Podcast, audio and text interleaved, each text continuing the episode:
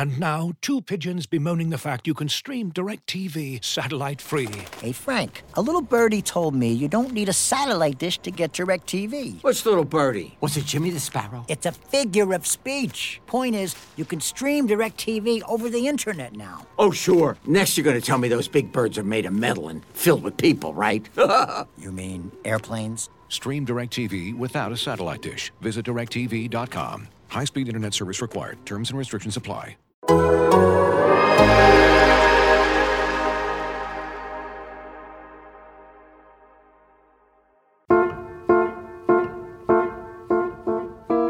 I'm Tashan Reed. I'm a black man from Ferguson, Missouri. My dad, Kenneth, grew up in the Pruitt-Igoe projects in downtown St. Louis in the 50s and 60s. Water lines in several of the Pruitt-Igoe apartment buildings broke and the subsequent flow of water turned into ice. And now raw sewage bubbles out of the ground like a malevolent spring. He lived through what would become known as the Civil Rights Movement. Freedom, freedom, freedom. My mom, Brenda, was raised in Osceola, Arkansas in the 60s and 70s. In the South, racial tension hadn't waned one bit. Today, I have stood where once Jefferson Davis stood and took an oath. My parents told me about their experiences and taught me the ugly history of what black people in America went through. Then, in 2008, it felt like maybe, just maybe, America as a whole was taking some positive steps forward. If there is anyone out there, when Barack Obama was elected as America's first black president, who still doubts that America is a place where all things are possible. Perhaps the days my parents described living through were a thing of the past. Who still questions the power of our democracy? Tonight is your answer. I know now that that pipe dream wasn't real. I had already started to figure that out as I got older, but it was really driven home in August of 2014. There is growing outrage tonight after an unarmed African American teenager was shot and killed by police in the St. Louis suburb of Ferguson, Missouri. Darren Wilson, a white police officer, shot and killed Michael Brown, a black teenager, in the street within an apartment complex in Ferguson. I did not hear once he yelled freeze, stop, or halt. It was just horrible to watch. Brown's body laid in the street for hours. And as word spread that Brown had attempted to surrender before Wilson ended his life, more people gathered around the scene. Eventually, their curiosity turned into anger, and their anger turned into protest. Get us several more units over here. There's going to be a problem. Are there any available Ferguson units who can respond to Canfield and Copper Creek advised? We're going to need crowd control here. It was the spark of an uprising that would boil over in the months to come, and it became a landmark moment in the origin of the Black Lives Matter movement. I knew all about the deep rooted antagonism between police and the black community, but seeing it in person like this was different. As someone who looked like Brown, who was from the same neighborhood, and who was the same age, everything about the situation his tragic death, the response from the community, and the polarizing national discourse that followed resonated with me. I was only a few weeks away from starting my freshman year at Mizzou and pursuing a career in journalism. And I quickly made the decision that wherever my career took me, I would make sure to highlight the issues that plague my community in my coverage. That's why I'm doing this podcast. This is Between the Lines, a series dissecting how the NFL, America's biggest game, has dealt with America's biggest issue race. The NFL does have a, a race problem, but more than that, the owners have a race problem. You're going to hear from more than a dozen former and current diverse players, coaches, and executives about their experiences in the NFL. How players grapple with speaking out in the next man up culture of football. I couldn't sit around and not do anything about what was going on in our country, or at least address it from my, a perspective that I could make have some impact in. To diverse coaches and executives who have broken through race based glass ceilings. To others who never got their shot. You realize that no matter what you do, sometimes it's not enough. I'm not going to let someone else determine my happiness. We'll explore how the league and a group of mostly white billionaire owners have historically failed to support diversity, and how they appear set to only continue to fall short. At the end of the day, these 32 billionaires, they're the ones who have to say, yes, we're doing it. The NFL is one of the most visible, profitable, and influential businesses in America. If the league doesn't reflect diversity and inclusion, and it hasn't for quite some time, it permeates throughout the rest of the country. That won't change unless we continue to talk about it. We start by diving into the history of the game and where football stands within the movement towards a more equal society. Welcome to Between the Lines, Episode 1 The Long History of Football and Race.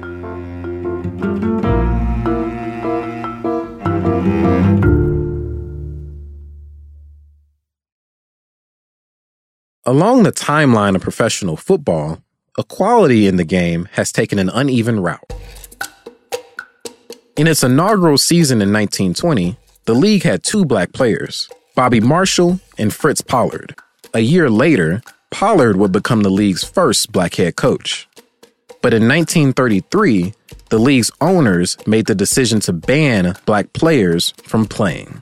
The man leading the charge was George Preston Marshall, the owner of the pro team in DC. Marshall, according to pro football historian Thomas Smith, stated that if teams were integrated, the white players from the South would go to extremes to purposefully injure black players. It took an external threat to force the NFL to reintegrate in 1946. The Cleveland Rams were moving to Los Angeles, and the city would only allow the Rams to play in the LA Coliseum if the team signed a black player. The franchise would eventually bring on UCLA star running back Kenny Washington. While the league was reintegrated, it remained far from diverse. By 1959, NFL rosters were still just 12% black. Continually throughout the NFL's history, it took existential threats to motivate the league's owners to act on issues of race. The American Football League that challenges the National Football League's monopoly over professional football. That's Frank Guridy, a professor of history and African American studies at Columbia University. Professor Guridy wrote a book titled The Sports Revolution that details how the state of Texas has impacted civil rights through sports, including the collection of Texas millionaires who started the AFL in 1960. Which was started by Lamar Hunt, the son of the oil baron oil uh, Hunt family, and uh, K.S. Bud Adams, another oil family and they are the ones who are the driving force behind the creation of this league. So the Texas entrepreneurs are unique, I think, right? Insofar as even if they came from segregationist families, and Lamar Hunt was one of them, they understood quickly that if their teams were going to compete and if they wanted to be successful financially, that they needed black players.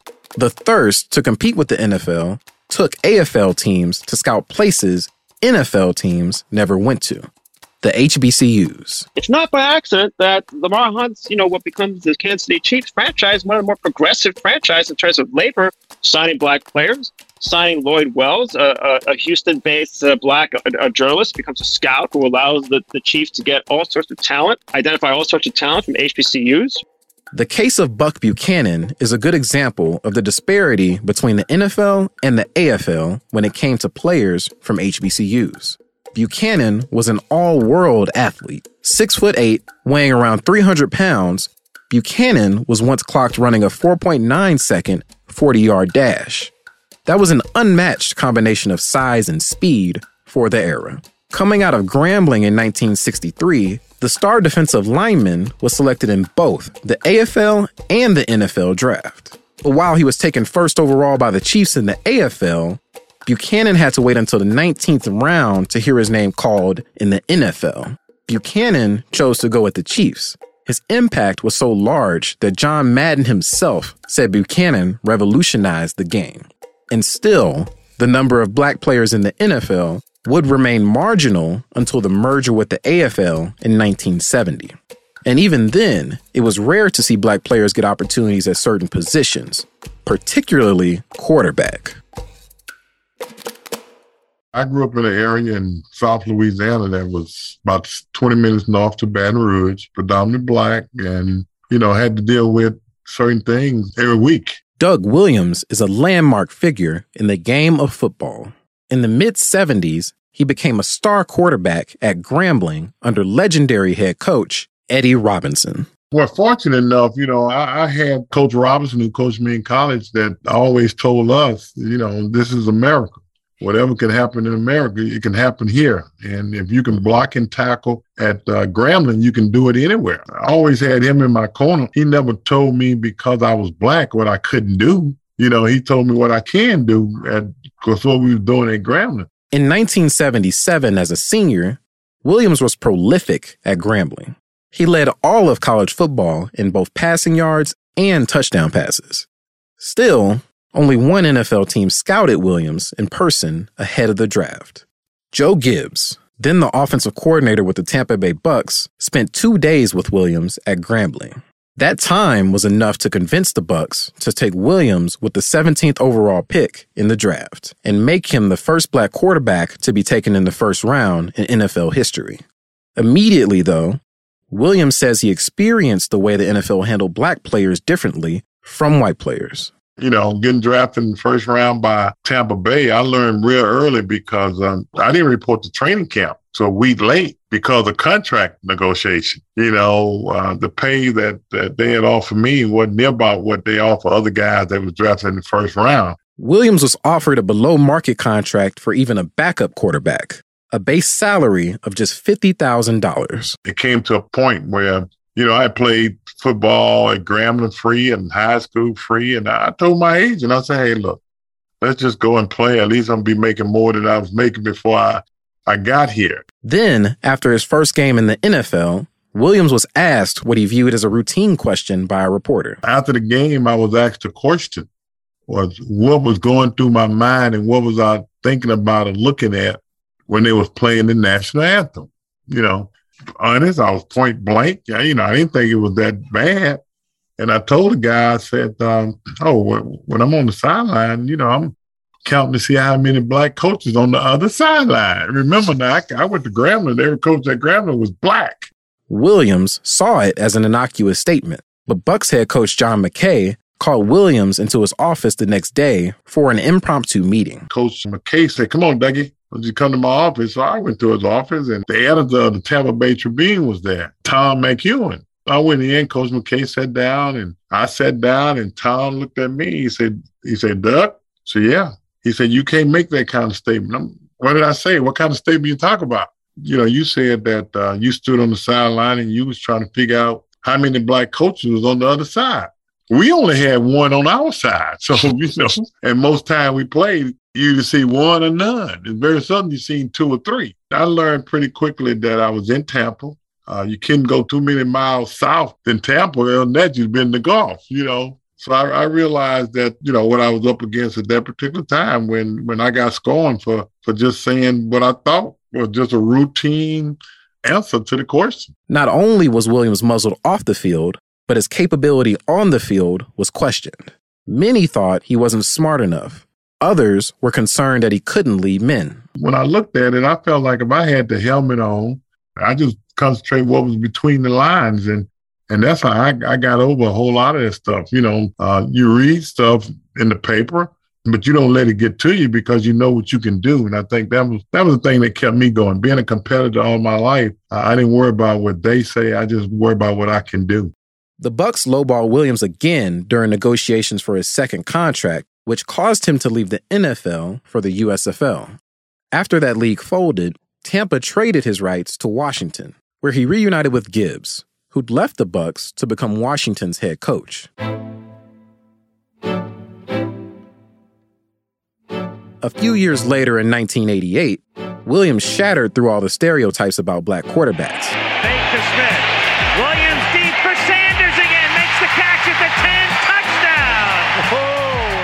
Leading Washington to a Super Bowl win in a blowout against the Denver Broncos and throwing four touchdown passes in the process. And again, Doug Williams, he is having a dream day for a quarterback. He's had a dream year and a dream moment here in San Diego. He was the first starting black quarterback in NFL history to lead his team to a Super Bowl win. For Williams, it took a conversation with his old college coach Eddie Robinson to understand the significance of the performance. And he said, Cat, he said, you know, It, it wasn't about the four TD passes you threw. It was about the fact that you got up off the turf. And, you know, that's the thing that he always preached to us was getting up off the turf. He said, you got up off the turf and did it. And uh, he said, uh, watching that game today to him, you know, coach, remember our coaches started the head coach in 1941. So when he said that it was like Jack Joe Louis knocking out Max Schmeling, he said that's how he looked at that game, you know. And, and that I didn't know. I didn't really know exactly what he was talking about. I heard my daddy talk about it, but um, he told me that you know I might not realize the impact today, and that was January thirty first, nineteen eighty eight. He said, but the older you get, the more you're gonna realize the impact that that that game was and what it meant to not only him but to a lot of folks in America. One year later, the Los Angeles Raiders hired Art Shell, making him the first black head coach in modern NFL history. We have to get back to the toughness when we walk on that doggone field. You know, we want people to, to give us respect. Williams and Shell's accomplishments were positive steps, but the pervasive culture that defined the NFL was still one that silenced diverse voices. Most players felt they had no choice but to capitulate to that precedent. And without modern tools like social media, players were relying on outlets such as newspapers to speak their minds. They were often hesitant to do so because most of the staffers at those publications didn't look like them. You realize right away that it's sort of a lonely existence. And then you look at the teams and the leagues that you cover and you see so few of you off of the field. Jim Trotter, now a national NFL reporter for the NFL Network, was a rarity as a black sports reporter in the late 80s. When I graduated college, I went to a small paper in Muskegon, Michigan. I was the only black in the sports department. I left there and I went to Tacoma, Washington, where I was uh, one of two blacks in the sports department. And then I left there and went to San Diego, where they had never had a black in the sports department before. Trotter got his first experience covering the NFL on the San Diego Chargers beat in the 1990s. He was a newcomer but he noted players immediately had a different level of comfort with him. I walk in the locker room and there's two players in there on the far side of the room. And the second player was Junior Seau. And so he turns and he looks and he sees me. And mind you, we've never met. And he calls me over and he says, Oh, so you're the new guy. And I'm like, yeah, you know, and say my name. He's like, I'm Junior Seau. He introduces himself, you know, as if I didn't know him. And we had a short conversation. At the end of that conversation, he says to me, If you need anything, take my number and call me. Trotter initially thought that Seau was joking. Why on earth would the team's star player give his personal number to a reporter who he had never met? What I learned later, you know, having been around him and developed a relationship with him, he saw a non white covering the team. And to him, that meant something and obviously Junior was was American Samoan in terms of his ancestry. For whatever reason, is that I think he felt that there were some shared experiences and therefore the coverage in a time of controversy or whatever would be more fair. Trotter saw a similar relationship develop among other players of color, but he describes the nature of those relationships as a double edged sword. Just because we're of the same race doesn't mean that you mess up, I'm not going to report it. I have a job to do. They understood that that when there was something of controversy, I made a point of not ambushing them with it in terms of they were going to read it in the paper the next day. I was always going to come to them first and give them an opportunity to address it. Except for ownership, the different levels of the NFL pyramid media, players, coaches, executives, and the league office started to shift a bit in the 90s. It was a slow process, but players started to get more bold. I built this, and this is my house. I don't care if I'm with the Falcons or not. This is my house, and this will always be my house. Now let's continue.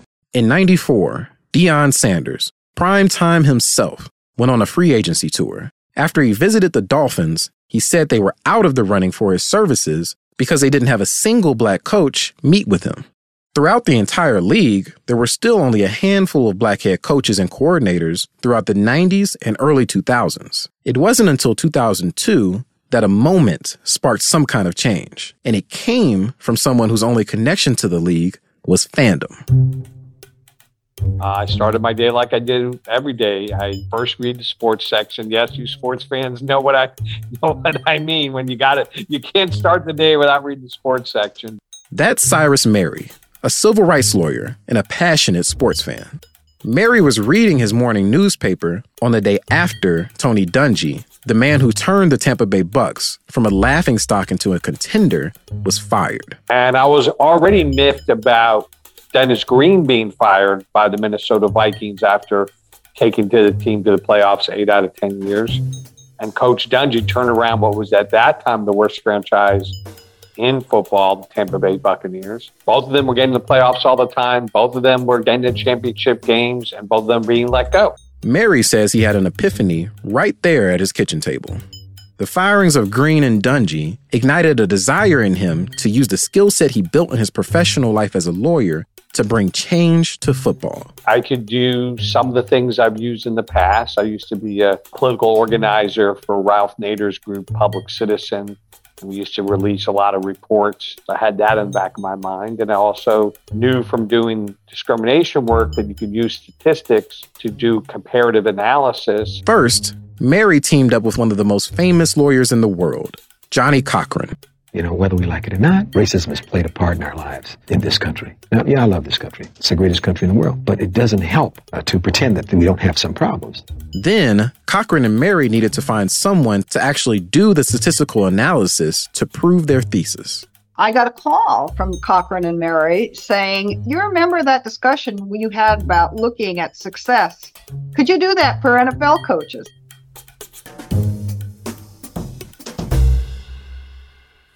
Dr. Janice Madden is a labor economist who had little interest in football, but she knew Cochran and Mehri from working with them in the past on another case involving gender discrimination in the workplace. Dr. Madden says her analysis when it came to black coaches in the NFL produced a result that shocked her. And I was really surprised that with so very few black coaches, there was such a strong pattern of the African American coaches doing better. It was really dramatic. The only way this could be is if there's a barrier to entry because there's no reason why African Americans would be better coaches than white coaches. You only get that result if you're requiring them to be better, requiring African Americans to be better to do the job. Mehri says the numbers that ultimately made up the report clearly defined the situation. Black coaches went to the playoffs two out of three times, and white coaches one out of three times. Well, that's a monumental difference in favor of the black coaches who won games more often, and yet we're like last hired, first fired. And so we put out a report called Black Coaches in the National Football League Superior Performance, Inferior Opportunities. By the time I get to the NFL, it was a major deal. This is Ray Anderson. His initial connection to the NFL was working as one of the league's few prominent black agents. But by 2002, he'd become a vice president at the NFL. He was working in the league office when Cochran, Mehri, and Madden released a report that they put together. And it was solidly uh, on the desk of then Commissioner uh, Paul Tagliabue and to be Commissioner Roger Goodell, along with Jeff Pash, the general counsel of the NFL. And it was very clear that that report needed to be acted upon. And now, when presented with the data, the NFL leaned on the argument that there weren't enough qualified black head coaching candidates. But for Dr. Madden, that argument didn't hold weight. The NFL at the time was making the argument, well, wait, you know, we have this concern, but there just aren't enough African Americans in the pipeline. Uh, and I said, pipeline be damned. I mean, this is saying that whatever you've got out there, you seem to have a higher barrier for African Americans, whatever your pipeline is. As Dr. Madden saw it, the owners opted to lean almost entirely on their own instincts instead of looking at the data when it came to who they hired as head coaches. We do know from a vast array of studies of labor markets that when people go to their gut, in other words, it's subjective, it's just the feeling they have, that, uh, that um, minorities of all sorts or people that haven't traditionally had the jobs given their demographic characteristics are less likely to fare well. Far too often, those instincts led them to hire candidates who looked like them. Uh, it's been referred to in some of the uh, psychological literature as implicit bias, that it's not necessarily that anybody's saying we don't want African American coaches. It's that there's a level of comfort or, or thinking about who's going to do this that African Americans face a barrier in being able to cross. What I learned in that process is that uh, people have good intentions. Uh, uh, uh, but they sometimes they just don't know. Anderson was one of the primary people inside the NFL working to address the inequalities starkly laid out in the report. He realized that a lack of information was just as big of an issue as any intentional effort to avoid hiring black head coaches. We as a group were able to uh, have candid conversations, and one of the things that uh, I really pressed as part of my experience having been an agent. These cannot be token interviews. These cannot be check the box uh, experiences. So we've got to construct a rule that really is intentional uh, and deliberate about making sure that when these opportunities are presented, they got to be legitimate opportunities. Anderson, along with others, ultimately drove enough internal support to lead the NFL to establish the Rooney Rule. Named after late Pittsburgh Steelers owner Dan Rooney, the Rooney Rule required teams to interview at least one diverse candidate for head coaching vacancies. At the end of the day, it was all going to be driven by what the owners wanted to do. It wasn't going to be the presidents and the general managers uh, and the head of the union uh, or anybody in the league office, including the commissioner. It was ultimately going to be what were the owners going to commit to in terms of really advancing these opportunities, i.e., hiring folks uh, that look different than them? In the 2003 season, when the rule was put in place, the league only had three black head coaches. Going into the 2006 season, that number had grown to seven. There was optimism that the NFL had turned a corner. We know now, though, that that growth wouldn't be sustained. To start the 2022 season, there were only four black head coaches. So I was quite surprised because I hadn't been paying attention in the last 10 years to see that things have reverted back to where they were 20 years ago. I, I, I, mean, we usually learn from from from the past. The NFL hasn't shown it's done that. Particularly among the head coaching ranks, the league has failed to make any sustained progress on diversity. And while those who suffer as a result have had moments where they push back, the NFL was ultimately able to silence them. But all that started to change before a preseason game in 2016 in Santa Clara between the 49ers and the Packers. Some fans are burning jerseys. Kaepernick's jerseys. Burning, burning, gone. After 49er Colin Kaepernick was spotted sitting during the national anthem, some are calling the sit out disrespectful. We'll look back at the moment when Colin Kaepernick shook up the league after the break.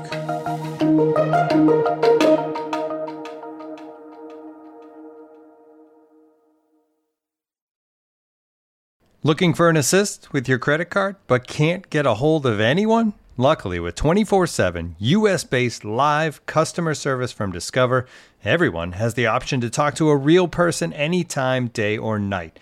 Yep, you heard that right you can talk to a real human in customer service at any time. Sounds like a real game changer if you ask us. Make the right call and get the service you deserve with Discover. Limitations apply. See terms at discover.com/slash credit card. And now, two pigeons bemoaning the fact you can stream DirecTV satellite free. You see this? A family watching baseball on DirecTV with no satellite dish in sight. Let's heckle them. You call that changing the channel? Choke up on the remote, buddy. I hope getting all these games on DirecTV makes up for your mother not pre-chewing your sunflower seeds. DirecTV has the most MLB games. Visit DirecTV.com. Claim based on total games offered on national and regional sports networks with choice package or higher. Availability of RSNs varies by zip code and package. High-speed internet service required. Terms and restrictions apply apply. As you've probably heard by now, we've teamed up with BetMGM this season. We'll be using BetMGM lines to make all of our picks, and we'll have special offers for our listeners each week. If you haven't signed up for BetMGM yet, use bonus code The Athletic, and you'll get a one-year subscription to The Athletic, plus up to a $1,500 first bet offer on your first wager with BetMGM. Here's how it works. Download the BetMGM app and sign up using bonus code The Athletic. Make your first deposit of at least $10 $10. Place your first bet on any game and claim your voucher for a one year subscription to The Athletic. See BetMGM.com for terms. U.S. promotional offers not available in D.C., Mississippi, New York, Nevada, Ontario, or Puerto Rico. Gambling problem? Call 1 800 Gambler. Available in the U.S. Call 877 8 HOPE NY or text HOPE NY 467 369 in New York. Call 1 800 NEXT STEP in Arizona. 1 800 327 5050 in Massachusetts. 1 800 BETS OFF in Iowa. 1 800 270 7117 for confidential help in Michigan. 1 800 981 0023 in Puerto Rico. First bet offer for new customers only in partnership with Kansas Crossing Casino and Hotel. Don't forget, if you haven't signed up for BetMGM yet, use bonus code The Athletic, and you'll get a one-year subscription to The Athletic, plus up to a $1,500 first bet offer on your first wager. Customers are rushing to your store. Do you have a point of sale system you can trust, or is it a mm, real POS? You need Shopify for retail. Shopify POS is your command center for your retail store. From accepting payments to managing inventory, Shopify has everything you need to sell in person. With Shopify, you get a powerhouse selling partner that effortlessly unites your in person and online sales into the one source of truth. Track every sale across your business in one place and know exactly what's in stock. Connect with customers in line and online. Shopify helps you drive store traffic with plug and play tools built for marketing campaigns from TikTok to Instagram and beyond. Get hardware that fits your business. Take payments by smartphone, transform your tablet into a point of sale system, or use Shopify's POS Go mobile device for a battle tested solution. Plus, Shopify's award winning help is there to support your success every step of the way. Do retail right with Shopify. Sign up for a $1 per month trial period at shopify.com slash the athletic, all lowercase. Go to shopify.com slash the athletic to take your retail business to the next level today. Shopify.com slash the athletic. Don't just ride the index, seek to outperform it with Fidelity Active ETFs. Learn more at fidelity.com slash active ETFs. Before investing in any exchange traded fund, you should consider its investment objectives, risks, charges, and expenses. Contact Fidelity for a prospectus, an offering circular, or if available, a summary prospectus containing this information. Read it carefully. While active ETFs offer the potential to outperform an index, these products may more significantly trail an index as compared with passive ETFs. Fidelity Brokerage Services LLC member NYSE SIPC. Before Colin Kaepernick took a knee, the 49ers quarterback wasn't someone anyone expected to become an activist, let alone someone leading one of the most significant social activist movements in U.S. sports history. It was a little weird for all of us because Kaepernick hadn't talked to us very much. At times had been rude and had been rude to his teammates. He wasn't the most you know, chatty guy. The Athletic's Tim Kawakami is a longtime sports columnist in the Bay Area. Kawakami says Kaepernick was shy, not the type to loudly proclaim his beliefs to his teammates, let alone the media. He didn't really talk to people, small talk. That wasn't him at all. It's fair, but it's also fair for people to go, my God, you're the starting quarterback and you don't want to talk to anybody. You understood he was stubborn because he'd been stubborn through some things, and I mean stubborn in a good way. I don't mean stubborn in a bad way. You, you understood that he, he he might have the will to do something like this. So that wasn't the surprise. The surprise was was this issue, this moment, this symbolism, and that's when it just mushroomed into something above and beyond. But Kaepernick had been quietly getting educated on issues of civil rights. He had audited classes on African history at UC Berkeley and read books from influential black authors such as Malcolm X and Bell Hooks for the first time. This explosion of education collided with a string of deadly incidents of black Americans being killed by law enforcement. Breaking news in the police shooting of Philando Castile. The police officer who shot and killed him is being charged in the case. Freddie Gray died from a severe injury to his spinal cord. Cell phone video of the arrest shows police dragging him into a van. Six officers have now been suspended pending an investigation. Tonight, new chilling images of that deadly shooting outside a Baton Rouge convenience store. One officer pinning 37 year old Alton Sterling to the ground while another kneels on his arm. Heading into the 2016 preseason, Kaepernick decided he was going to send what he thought would be a quiet message. Instead of standing for the national anthem, he would sit on the bench. It wasn't like Kaepernick was saying, "Hey, look at me, I'm, I'm you know," because he was sitting on the bench. I don't think it really registered with Colin, but like, because he was doing it early in preseason and nobody noticed. And as Kawakami points out, Kaepernick didn't draw a huge amount of attention in the first two games because Kaepernick didn't play a snap. We weren't just what's Kaepernick up to. That that wasn't the case because he was hurt or he was standing.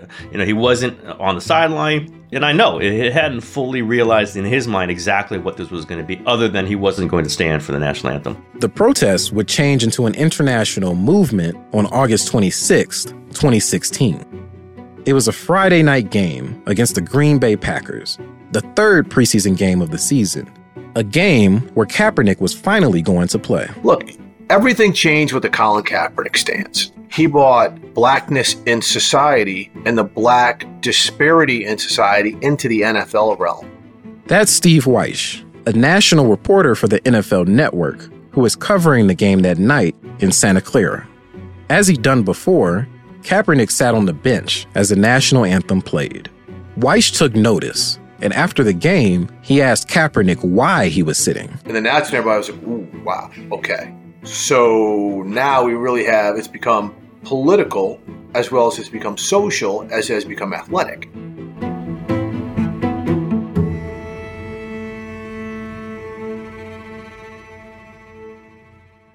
And in a one on one interview, Kaepernick told Wyche, I am not going to stand up to show pride in a flag for a country that oppresses black people and people of color. It was wild at the time. We, uh, I remember seeing it and didn't think much of it. Marcus Thompson II is a senior columnist for The Athletic based in the Bay Area. And it wasn't until he did the interview with Steve Wyche and said why we were like, uh oh. uh oh, it's on. So, so it begins. Ahead of the final preseason game for the 49ers, Kaepernick decided to switch up his posture during his pregame protests. Some claim sitting during the national anthem was disrespecting U.S. military members. After speaking to Seahawks long snapper and former Army Green Beret Nate Boyer about it, Kaepernick saw where they were coming from. So, during the national anthem before the game against the Chargers, Kaepernick and teammate Eric Reid chose to take a knee. Kawakami says the visuals from that protest ignited a controversy that would change Kaepernick's life. He and Eric Reid knelt for the national anthem. That became the image. And then that press conference afterwards was circus like. We have cops that are murdering people. We have cops in the SFPD that are blatantly racist. This was a person like kind of growing as we spoke. You know, the media painted this as I'm anti American, anti men and women of the military. And that's not the case at all. It wasn't like this fully formed, like, this is my protest. I am now. This is who I am. I am Malcolm X. There were developments and stages. This was a early stage of Colin Kaepernick's social activism. He was kind of thinking it through. I think it will continue to be taking a knee uh, as far as how long this goes, I'm not sure. It wasn't planned to go A to B to C, just not that at that time. It grew to that. What I was thoroughly struck by was his calmness through it, through this storm. He never lost his temper, and he could have. The message is that we have a lot of issues in this country that we need to deal with. We have a lot of people that are oppressed. Uh, we have a lot of people that aren't treated equally, aren't given equal opportunities. Uh, you know, police brutality is a huge thing that needs to be addressed. Inside the 49ers building, Kaepernick's protest and the reaction surrounding it wasn't as big of a distraction as it was made out to be. Kawakami says ultimately, despite all the media coverage, the bulk of the team's focus remained on football. You know, the idea of this circus and it was terrible, it was tearing apart the team. It was a terrible team, first of all. And secondly, wasn't that much. I mean, quarterbacks always have press conferences, right? That's what, and I, I do think the locker room had to kind of deal with it and understand it. Some of the veterans were like, why are you bringing this to this team now? You know, it, it, but they got it. They figured, like, this is it. This is an authentic feeling, and we can just keep playing football. That's fine. It, and Collins one's putting it on his shoulders. Even at the higher levels of power in the 49ers franchise, Kaepernick saw support during his season of protest. Chip Kelly isn't your standard NFL coach, football coach who's just going to want authority, authority, authority. Probably a good coach to be in the middle of it. He trusted that Kaepernick meant it. I think Jed York was solid. He, he stood up behind him, donated a million dollars, I believe it was. Probably 28 owners wouldn't do that. I think we know most of them would not. And there's also the fact of where Kaepernick played, the Bay Area. It was wild just to witness in the Bay Area because that Bay Area has been central to so many of these kind of revolutionary moments, right? Marcus Thompson II says Kaepernick's protests were embraced by many in the community. And I don't know if that's gonna, if history's going to see a football player kneeling as one of those, but you felt it at the time, right? You felt like, okay, I wasn't here for Tommie Smith, but and, and John Carlos, but this might be our version, right? So just like the way the Bay just kind of gravitated towards that that moment, uh, it, it, was definitely surreal, man. It was like we, we we about this life, and then as it unfolded, and you started hearing Kaepernick talk about it, it, it became the consuming thing out here. With that being said, a tremendous amount of the attention towards Kaepernick was negative. I think it's ridiculous. It just pisses me off. You know, I'm just frustrated by that. A driver who hung an effigy of Colin Kaepernick from his truck's trailer hitch says there was nothing racially motivated about it. His arrogance is getting in the road. Disrespect for this country. Period. I was a bit jarred by how universal the slander was and just the vehemence. To me, it's it's just maybe because I'm black, it's just not uncanny for somebody to be like, I don't rock with the flag or I don't rock with the anthem, right? Like this is something. I mean, I went to a HBCU, so maybe that's what it is, right? You just hear this stuff. It's not that uncommon, even with Mahmoud Abdul Rauf, right? There's it's just it just wasn't uncommon. But I but I do think a lot of that stuff was a byproduct of 9/11 like we just did we just didn't view it the same anymore. A handful of players across the league joined Kaepernick. New England Patriots players Martellus Bennett and Devin McCourty raised a fist during the national anthem. Outside of the building it wasn't popular to be talking about social justice or to be talking about how black people were treating our country. And a lot of people, I would say, weren't really receptive to it. McCourty says the reaction they faced made it clear that it wasn't just about the act of sitting or kneeling during the anthem. I remember Stacy James, our PR guy, brought me a thick pamphlet of different people emailing the organization of I should be fired. I like all these crazy, outrageous things. Most players in the NFL remained silent as a result. That isolation made it easy to single out Kaepernick. He's yet to be able to find a spot on a roster since that 2016 season. Kawakami says it was something that Kaepernick knew was a possibility all along. He thought he might get cut by the 49ers the first week. He, he, he didn't know. He, and maybe that was a possibility. And I respect people who do things when they know that they're putting it on the line and when they know their lives will never be the same again. It won't be comfortable. It won't be, there will be 28 owners that will never hire you ever, ever, ever, and probably 29 head coaches. And while it didn't immediately have a widespread impact in the NFL, Kaepernick's stand did influence athletes in other sports. Thompson sat in on a meeting with some of the NBA's most prominent figures, where they discussed how they should react to what Kaepernick was doing both on and off the field. And it was like just this deep conversation. It was impressive to see 20 young black millionaires who are consumed with basketball and whose whole life is dedicated to this sport stopping and saying, Hey, yo, Kaepernick is doing this. What does it mean? And having a conversation about it. And you, and you're hearing them talking about, well, what can we really do that matters, right? It wasn't until the next season in 2017 when Kaepernick's protest became a larger movement in the NFL. And part of that was due to a strong reaction to the protests from the most powerful person in the world. Wouldn't you love to see one of these NFL owners, when somebody disrespects our flag, to say, get that son of a bitch off the field right now, out, he's fired. He's fired.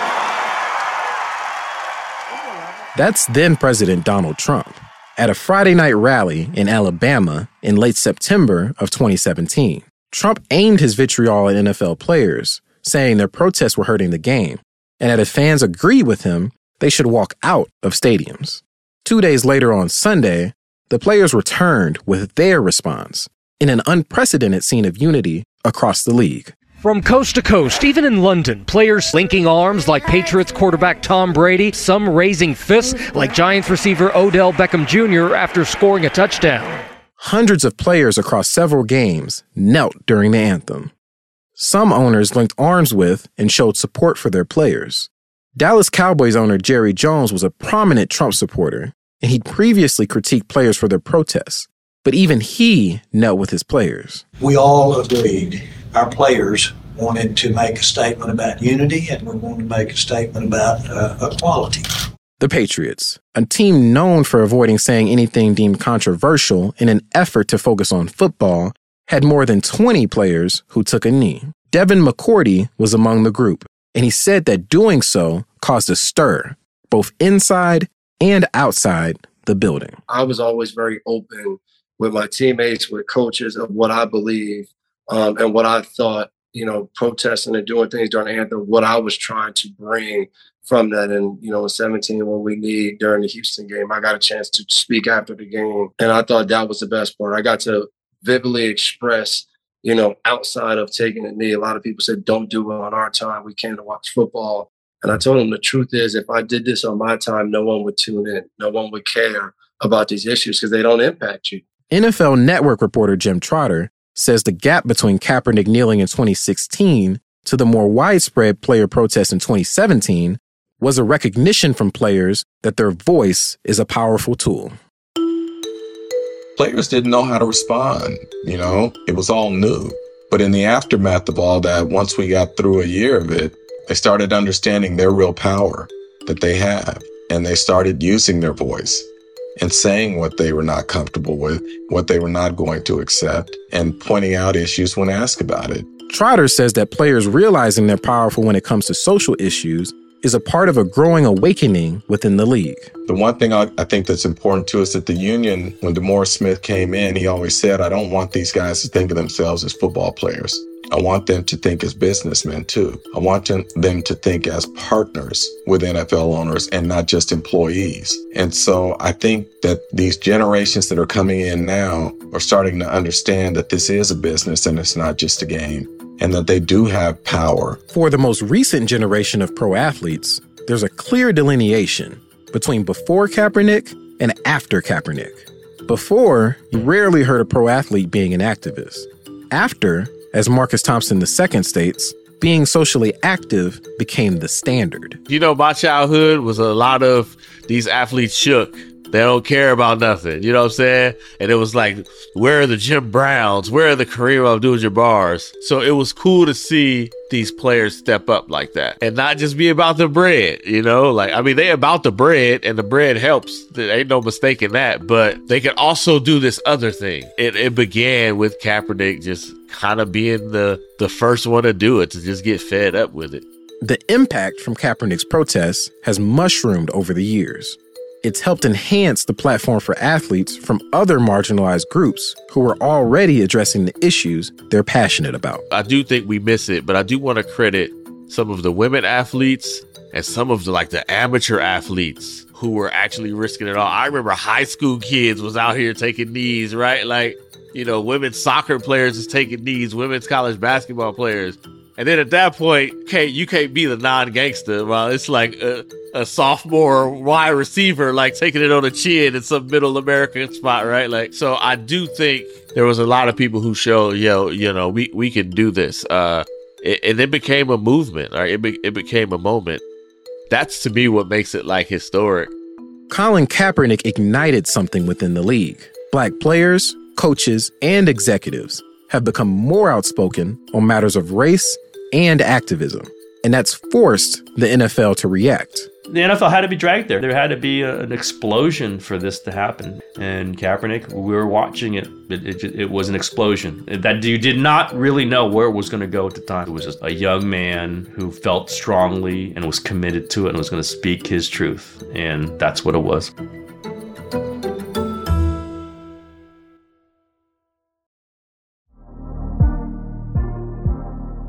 On the next episode of Between the Lines. If you're going to benefit from the drive and motivation of these players that comes from a very specific place.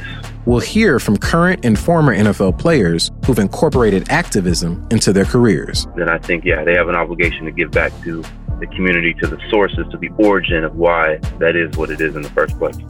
And explain why the NFL can no longer just be a bystander.